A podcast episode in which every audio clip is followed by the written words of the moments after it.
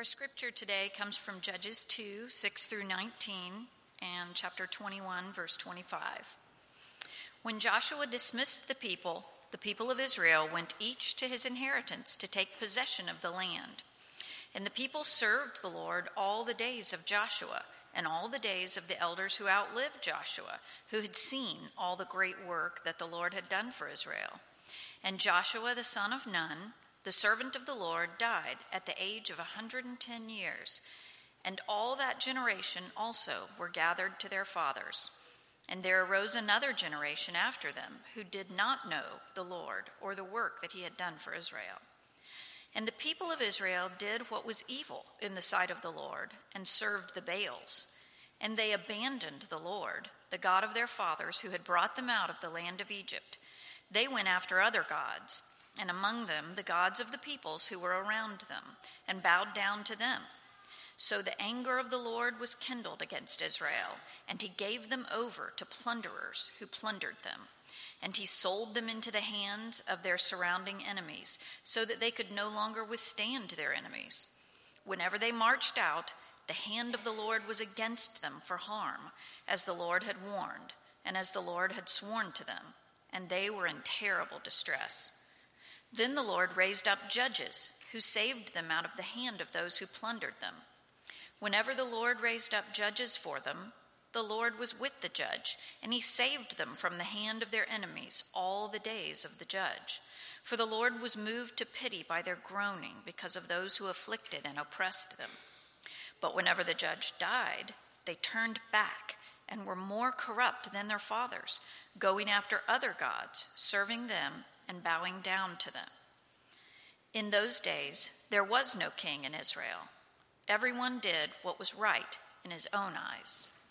This is God's word. Uh, thank you, Brenda. Good morning. My name is Drew Bennett. I'm one of the pastors here at Church of the Redeemer. And we continue this morning in a series that we have been in the uh, really in the middle of for a long time now. It's going to take us all the way through the end of the year. We're tracing our way through the Old Testament and just talking about the story God is telling through the history of his people Israel as they journey uh, now we're out of Egypt into the promised land. They've now come into the promised land, and now we're beginning to look at what, what begins to happen to them once they find themselves there. They're conquering the land, they're settling down, and exactly how the Lord continues to weave the story of King Jesus uh, in the middle of the story of his people. Uh, there are a number of things. I want to do something a little different at the beginning. Uh, this is one sermon. I have one shot at this entire book of Judges.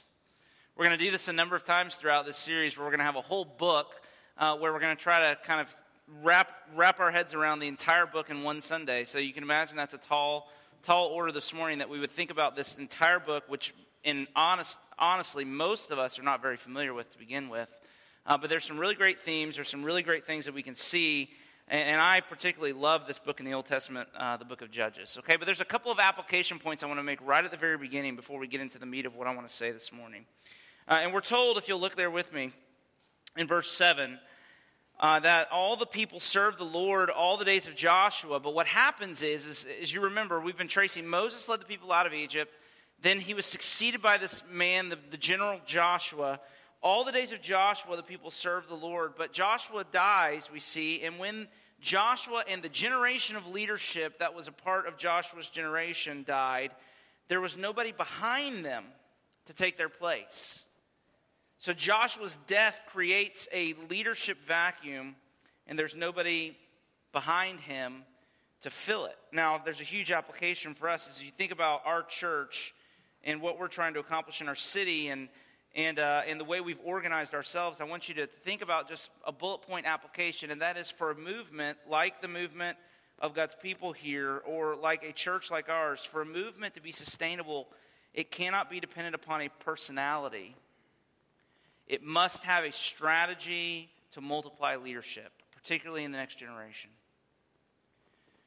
And so I hope in the coming years, over the next 10, 15, 20 years, you'll see that strategy of leadership really develop. That we can't build this church over the next 25 or 30 years on, on my personality. It's not big enough, first of all. I'm just not a big enough personality to do that. But it's unhealthy for me, it's unhealthy for the organization. There has to be a multiplication strategy of leadership that we've really set ourselves to the work of. Because, like you see, Joshua dies, it creates a leadership vacuum, and the thing begins to fall apart. You see it happen in organizations and churches all the time. Second thing that happens here, verse 10, is absolutely frightening. In the midst of this leadership vacuum, we're told that there arose another generation after them who did not know the Lord or the work that he had done for Israel. This is the third generation that we've been tracing for the last month and a half now. The, the first generation was the generation of people who came out of Exodus, who saw God miraculously deliver them through all of the, the, the 10 plagues and all of the things that happened there. They walked across the Red Sea, they ate the manna in the desert, they drank the water from the rock. And yet, because of their sin and their rebellion and their, their disobedience, they perished in the wilderness. They were replaced by their children, who was the generation that wandered for 40 years in the wilderness and eventually came in, fought the great war, conquered the enemies, built the infrastructure to allow the nation to move forward. And then here's the third generation. And, and of all of the successes, all of the great things that the second generation did that the first generation didn't do, the second generation failed in this one thing they did not pass their faith on to their children. And there arose, absolutely frightening, there arose another generation after them who did not know the Lord or the work that he had done for Israel. And so, um, Whitney Houston got it right. The children really are our future. Teach them well. Remember the song? And let them lead the way. And so, I, what I want to say is so, the second point of application for us, then, that we can learn right here at the beginning of this book is, is that the child that we for a, for a movement to be sustained over the courses of multi generations there has to be an intentional an intentional strategy of ministry towards the, the next generation so we have to be a church that, that very intentionally and very passionately goes after the next generation so that they come behind us to complete what we have begun. But then uh, the third thing I want you to see, just the third point of application, is, is what's happening in this passage. Joshua dies, there's a vacuum of leadership, there arises another generation. What this passage is pointing us to something that, that must happen in Israel and that will over the next 500 years or so as the people settle into the land. And it's just this that Israel has to organize. And both in the, the conquest here and what, what most scholars believe about this book is that it was actually written not in the time of the events that it's, that it's chronicling, but much, much later, after, if you know the story, in uh, 500, 700 years from now, Israel's going to be kicked out of the land because of their sin. God's going to exile them. They're going to be sent to Babylon. And then after a generation or two in Babylon, they're going to come back to the land. And, and we believe that, this, that these stories, this book is being written to that community of people who's come back from the exile, resettled themselves in Israel, begun to build the temple again, that even in that post exilic community, there's a need for them to organize. Just like every movement has to eventually organize to sustain the growth of the movement. Okay? What's interesting is we have an allergy to this. How do, how do people talk about organized religion in our culture? Yeah. I mean, it's a dirty word because we're so cynical about leadership. And we're cynical about leadership because we don't like to be told what to do. And that's the case because postmodernism has done its work on us, and we see any attempt at leadership as a power play. We have this deep, deep, deep cynicism to leadership. But what the application that we're going to trace out really throughout the rest of the sermon is, is just this that what the message of this book to the post exilic community, to this community fledgling here in the land, and ultimately to us, as we think about what it means for us to be a community of people living in a city that God's called us to, the application that I want to talk about uh, together this morning is in light of Joshua's death, in light of the vacuum of leadership that that created uh, the unbelief that seeped into the next generation, and then the organization that, that is needed of the people at this point, the application is just this we need a king. That's what this book's about. This book is about their need for a king. And you, and you know, Judges, Ruth, and then 1st and 2nd Samuel. And it's in 1st Samuel that the idea of the kingship begins to take hold. And so this book is written to these people to prove to them, to show them their need for a king. And it does so in three, in three ways, or at least I'm going to highlight three ways. Uh, and they're the three points of our outline. You see them there for you. Uh, these three ways, the book of Judges makes an argument for a king by showing us three things. First, shows us what life is like with no king.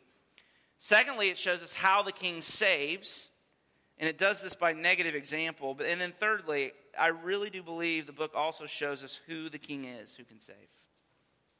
So, what life is like with no king, how the king saves, and who the king is who can save. Okay, so let's look at those three points together this morning if, if you follow along with me. First, under the heading of the absence of the king. So, the first way Judges argues for a king is by showing us what life is like with no king. And it's just this phrase in verse 25 of chapter 21, down there at the bottom of that scripture reading that Brenda did for us. In those days, there was no king in Israel, and everyone did what was right in their own eyes. And the phrase is repeated four times throughout the book. It's the thesis statement.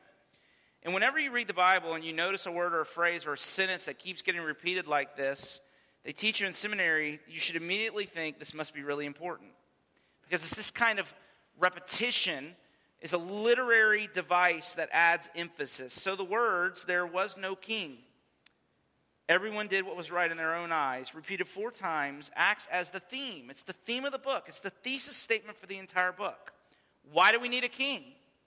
Because when there's no king, everybody does their own thing. Now, immediately we have to stop and say, wait, isn't it, that that's a bad thing? I mean, that sounds, that sounds like a good thing, right? Everybody gets to do what they want to do. I mean, isn't that what we're striving for? You're, wait, you're saying that's a bad thing. I'm not saying it's a bad thing. The book of Judges is saying it's a bad thing. And I tend to agree.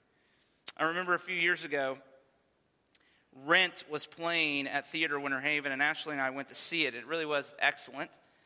Uh, it's the only time I've ever been to a show there uh, that was only half full, and I really think it's because it was probably a little too edgy and maybe Winter Haven wasn't quite, quite ready for it. If you've ever seen the show, you know it's a story of a group of friends who live in the Lower East Side of Manhattan in the 1980s, and uh, it's based on Puccini's opera La Boheme, and it's a celebration of a bohemian lifestyle. And bohemianism originally referred to gypsies and to others who were considered cultural outsiders you know, outsiders and strange to the wider society. But now it's come to refer to anybody who is unconventional or who doesn't play by the rules. Okay, the closest parallels for us, and I'm not picking on anybody. I'm just, I'm just. This is just by by way of helping us to understand what I'm meaning by this. The closest parallels for us in, in our culture would be something like artists and hipsters. Okay. And the whole idea is to defy cultural categories and express your own individualism, which ironically this, this desire to express your own individualism somehow ironically becomes its own subculture. But Rent tells the story of a group of friends who live a bohemian lifestyle. They see themselves as outsiders. They are, their ultimate value is personal freedom and self expression. They, they're sexually promiscuous. A number of them are HIV positive. There's even a drag queen.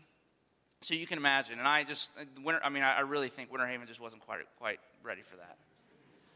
I mean, you can kind of see the shock. Like, holy cow. uh, my favorite number in the show by far is called La Vie Boheme.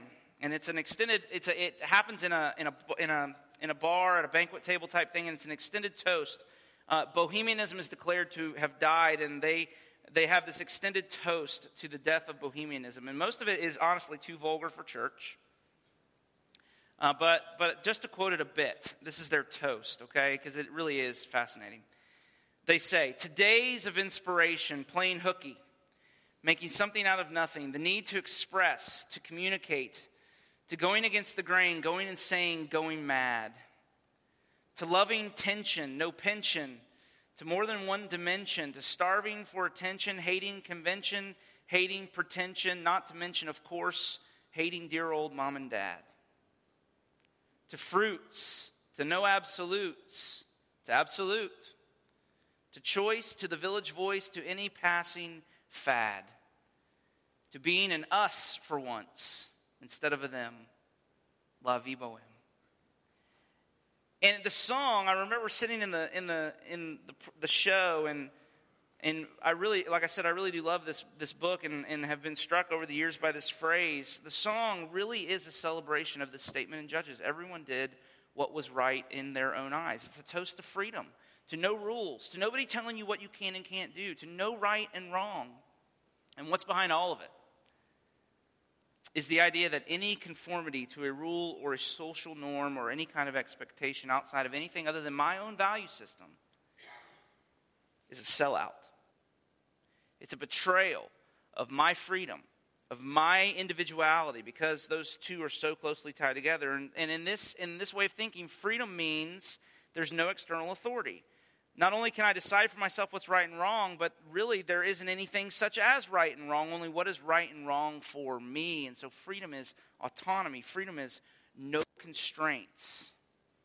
And according to the book of Judges and the rest of the Bible, that definition of freedom, which is so clearly defined by our culture, is not salvation, it's actually slavery. When the prophet Isaiah begins to describe the sin for which Jesus died upon the cross, he says it like this. It's our assurance of pardon passage that Jonathan read. He says, All we like sheep have gone astray. We have turned everyone, everyone to his own way. We have turned everyone to his own way. And that sounds a lot like everyone did what was right in their own eyes. And what we know is that sheep are stubborn. They're constantly wandering off and getting lost and getting themselves into trouble instead of following their shepherd who is there to lead them and protect them and provide for them. Sheep are notoriously are, sheep notoriously overestimate their ability to do life on their own. And so do we. We've all turned aside to doing our own thing. And the Bible says that's not a good thing. Rather, the Bible would say that's the essence of, of what God means when he refers to sin. Sin is my stubborn, not to mention foolish, commitment to my own autonomy, to doing what is right in my own eyes. And you can really track it. You can really see it taking foothold in our culture in a number of different places. What you see that happens here, and, it, and it's, I mean, this really is fascinating the way what you can see the transition that's happening here in chapter 2 of Judges really is a transition that we are currently undergoing in our culture in many ways. You see, first, that there, there's a loss of a transcendent story that leads to a radical individualism. So we're told there in verse 10 that, that a generation arose that did not know all that God had done. They lost their story, they lost their history. For the previous generations, there was a master story that gave purpose and meaning and direction to their lives. But here, with this generation, without a story, without a story, without knowing who they were and where they come from and where they were going and what God was doing, without that sense of a master story, the individual, the self, becomes the ultimate source of authority. And so the more secular our society becomes, the more individualistic it becomes because secularism is stripping us of a transcendent story that can bring us together. But not only a loss of a transcendent story, that leads to a rise in a radical individualism, there's a loss of a transcendent truth that results in a moral relativism. And so, without a transcendent story, there's no such thing as transcendent truth. And with no higher authority than the individual, the process of deciding right and wrong, good and bad is relativized until there is no more right and wrong, good and bad. There's only what's right and wrong for me. And the verdict of the book of Judges is that that leads to chaos. And you can see it. Can't you see it in our cultural moment? Can't you just see the chaos in our culture that this has created? You have Christian organizations flip flopping, going back and forth on, I mean, it's just absolute chaos. But even worse than that, the ver- verdict of the book of Judges is that this leads to chaos, but that the chaos itself is just a forerunner of what's coming after, and that is judgment. We have great need to pray. And so the book of Judges is making an argument for why we need a king by showing us what life is like with no king. But then secondly, let's make a let's keep going and let's also see how this book argues for our need for a king by showing us how it is that the king saves. And the author does this through negative examples. And that's something you should know about the Bible too, that sometimes the way the writers get their point across is through a negative example. And there's a literary device uh, that the author uses in this book, a cyclical pattern that summarizes verses 11 through 19, if you'll look there. And it is basically this verse 11, the people sin. Then in verses 13 and 14, we're told that in response to their sin, God sends judgment in the form of a foreign oppressor. So the people sin, God delivers them because of their sin into the hands of a foreign enemy who comes and rules over them and oppresses them.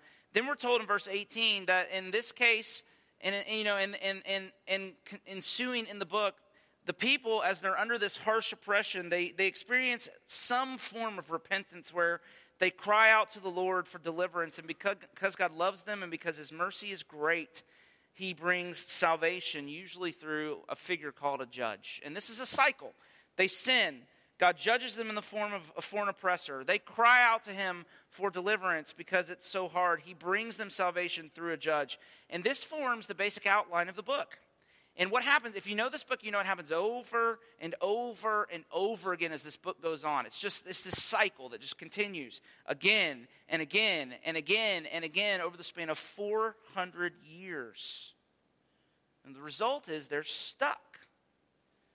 400 years after three in three generations they've gone from slavery in Egypt to conquering the land to now settling into their inheritance. And then yet as soon as they get there they spend 400 years in the spin cycle, going around and around and around through this, through this cycle over and over again. They sin, God sends judgment, they repent, He brings salvation through a judge. It goes well for a time, they sin again, He brings another oppressor, they repent, He bring and it's just it's just around and around and around. And I wonder, do you know what it feels like to be stuck?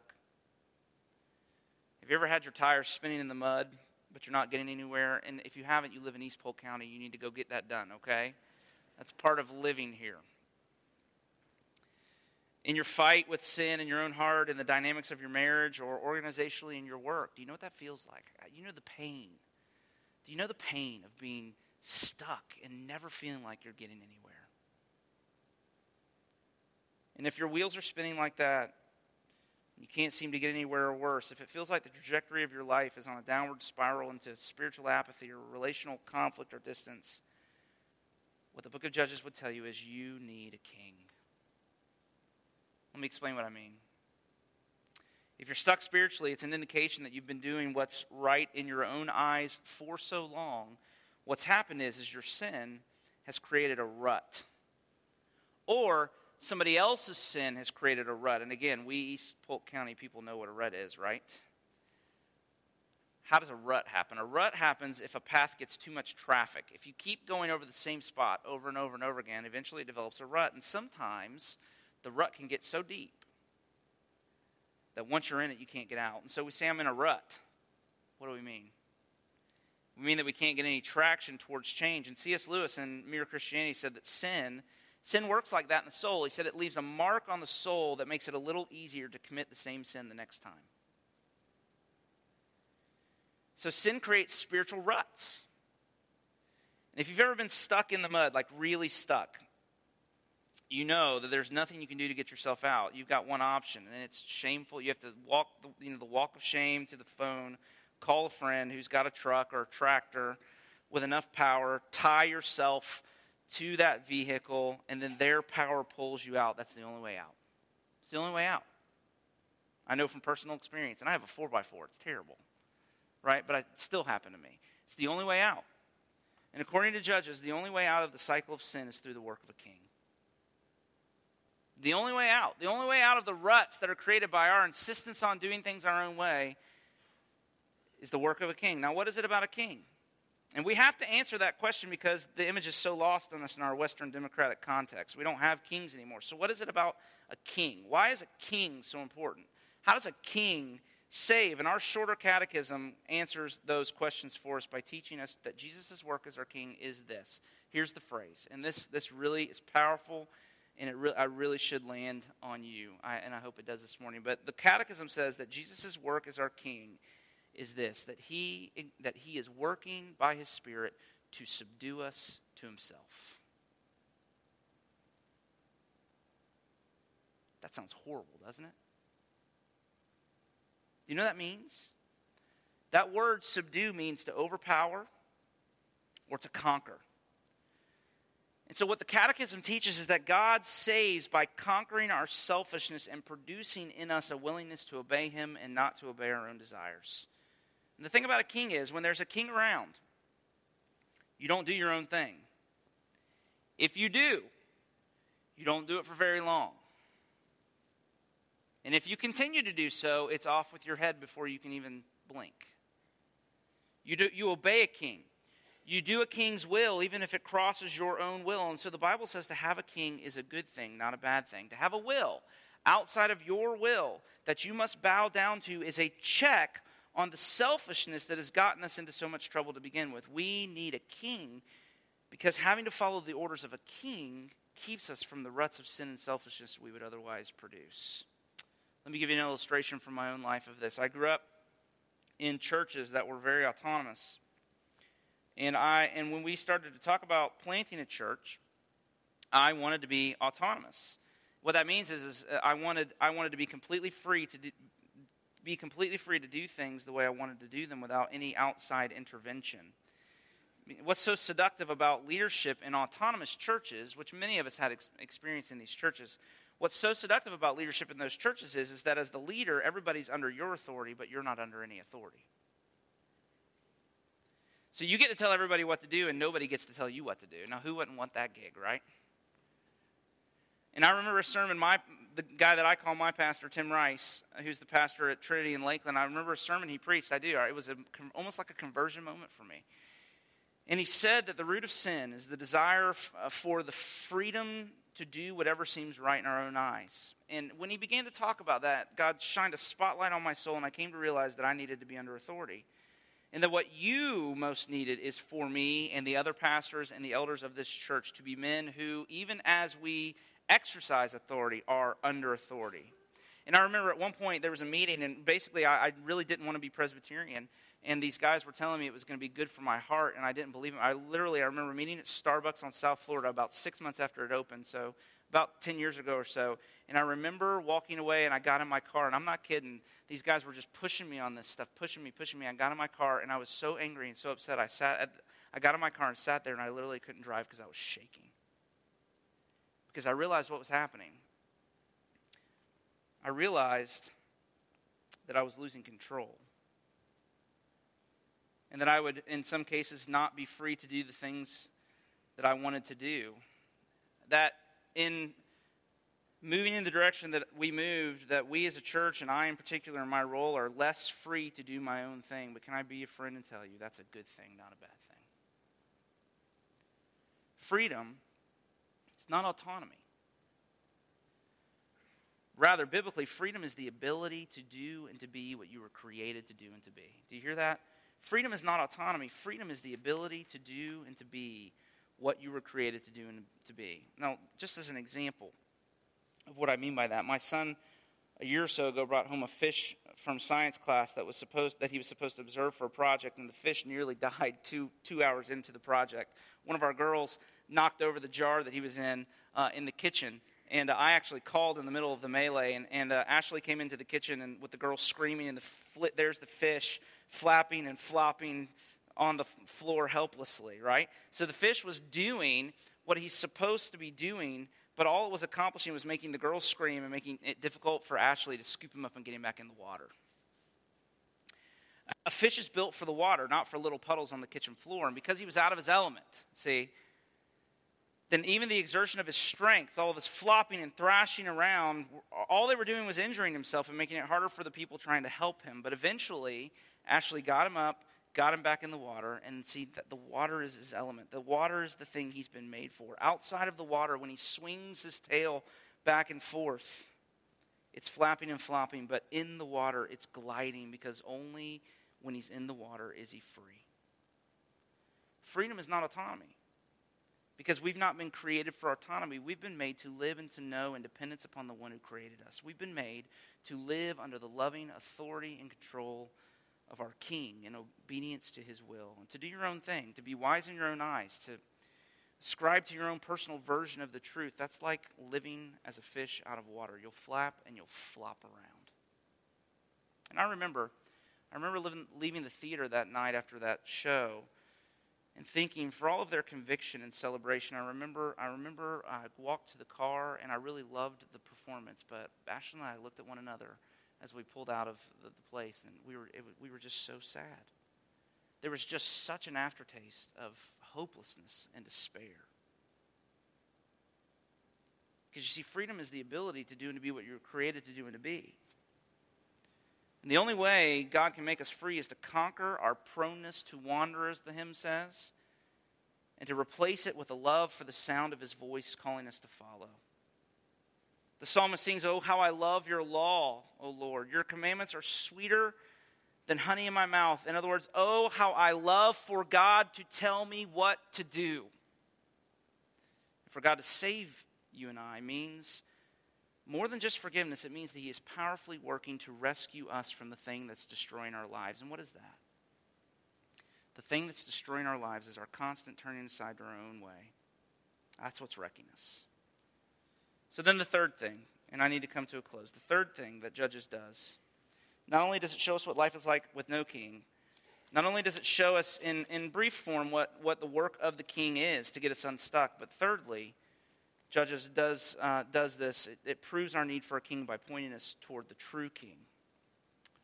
You see, being under the rule of a king is a frightening thing unless it's the right king. It matters who the king is. And the king we need is definitely not any of the judges in this book. If you're familiar with these stories, you know it's not Gideon who was a coward.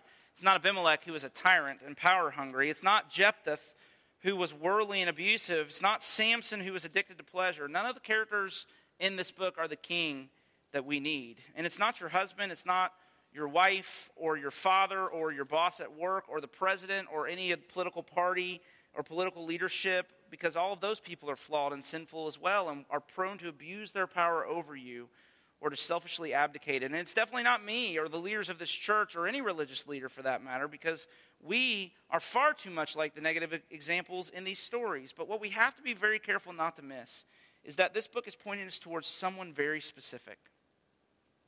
For uh, thousands of years, the book of Judges has been paired with the book of Ruth, which we'll look at next week. And they've been grouped together as, as one literary unit, even though they're separated in our Bibles. Uh, the, the, for, for centuries, the church has put these two books together. Judges through negative examples of the judges, and then Ruth through the positive example of Ruth and Boaz, and then ultimately the king that would come from their family. And the book of Ruth has two endings. Uh, and we'll look again. We'll look at this next week. But for our purposes this morning, there's a dramatic ending where Naomi, who's one of the main characters in the book, is holding her grandson in her lap, and we're told that his name is Obed, and that he, if you know the Bible's history, you know that Obed was the father of Jesse, and then we're told that Jesse is the father of who? Anybody? David. And then the second ending comes, and in the second ending, it's a genealogy, and the final words of the book of Ruth are this Boaz fathered Obed. Obed, Obed fathered Jesse. Jesse fathered David.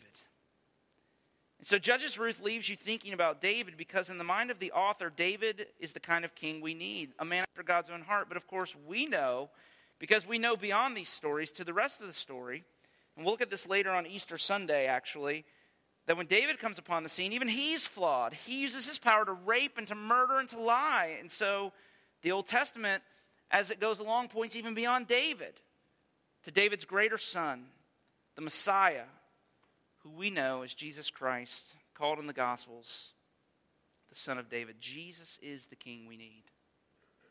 And so let me bring us to a close by talking about both his person and his work very, very briefly. Jesus is the king that we need because of his person. Because unlike Gideon, he was not a coward. Unlike Abimelech, he was not hungry for the crown. He laid aside the crown of glory for a crown of thorns. Unlike Samson, he traded in pleasure and comfort for a cross. See, that's the king that we need, one that's sacrificial and kind and humble. Jesus did not go his own way. He did not do what was right in his own eyes. He didn't live for himself. There's no selfishness in him whatsoever.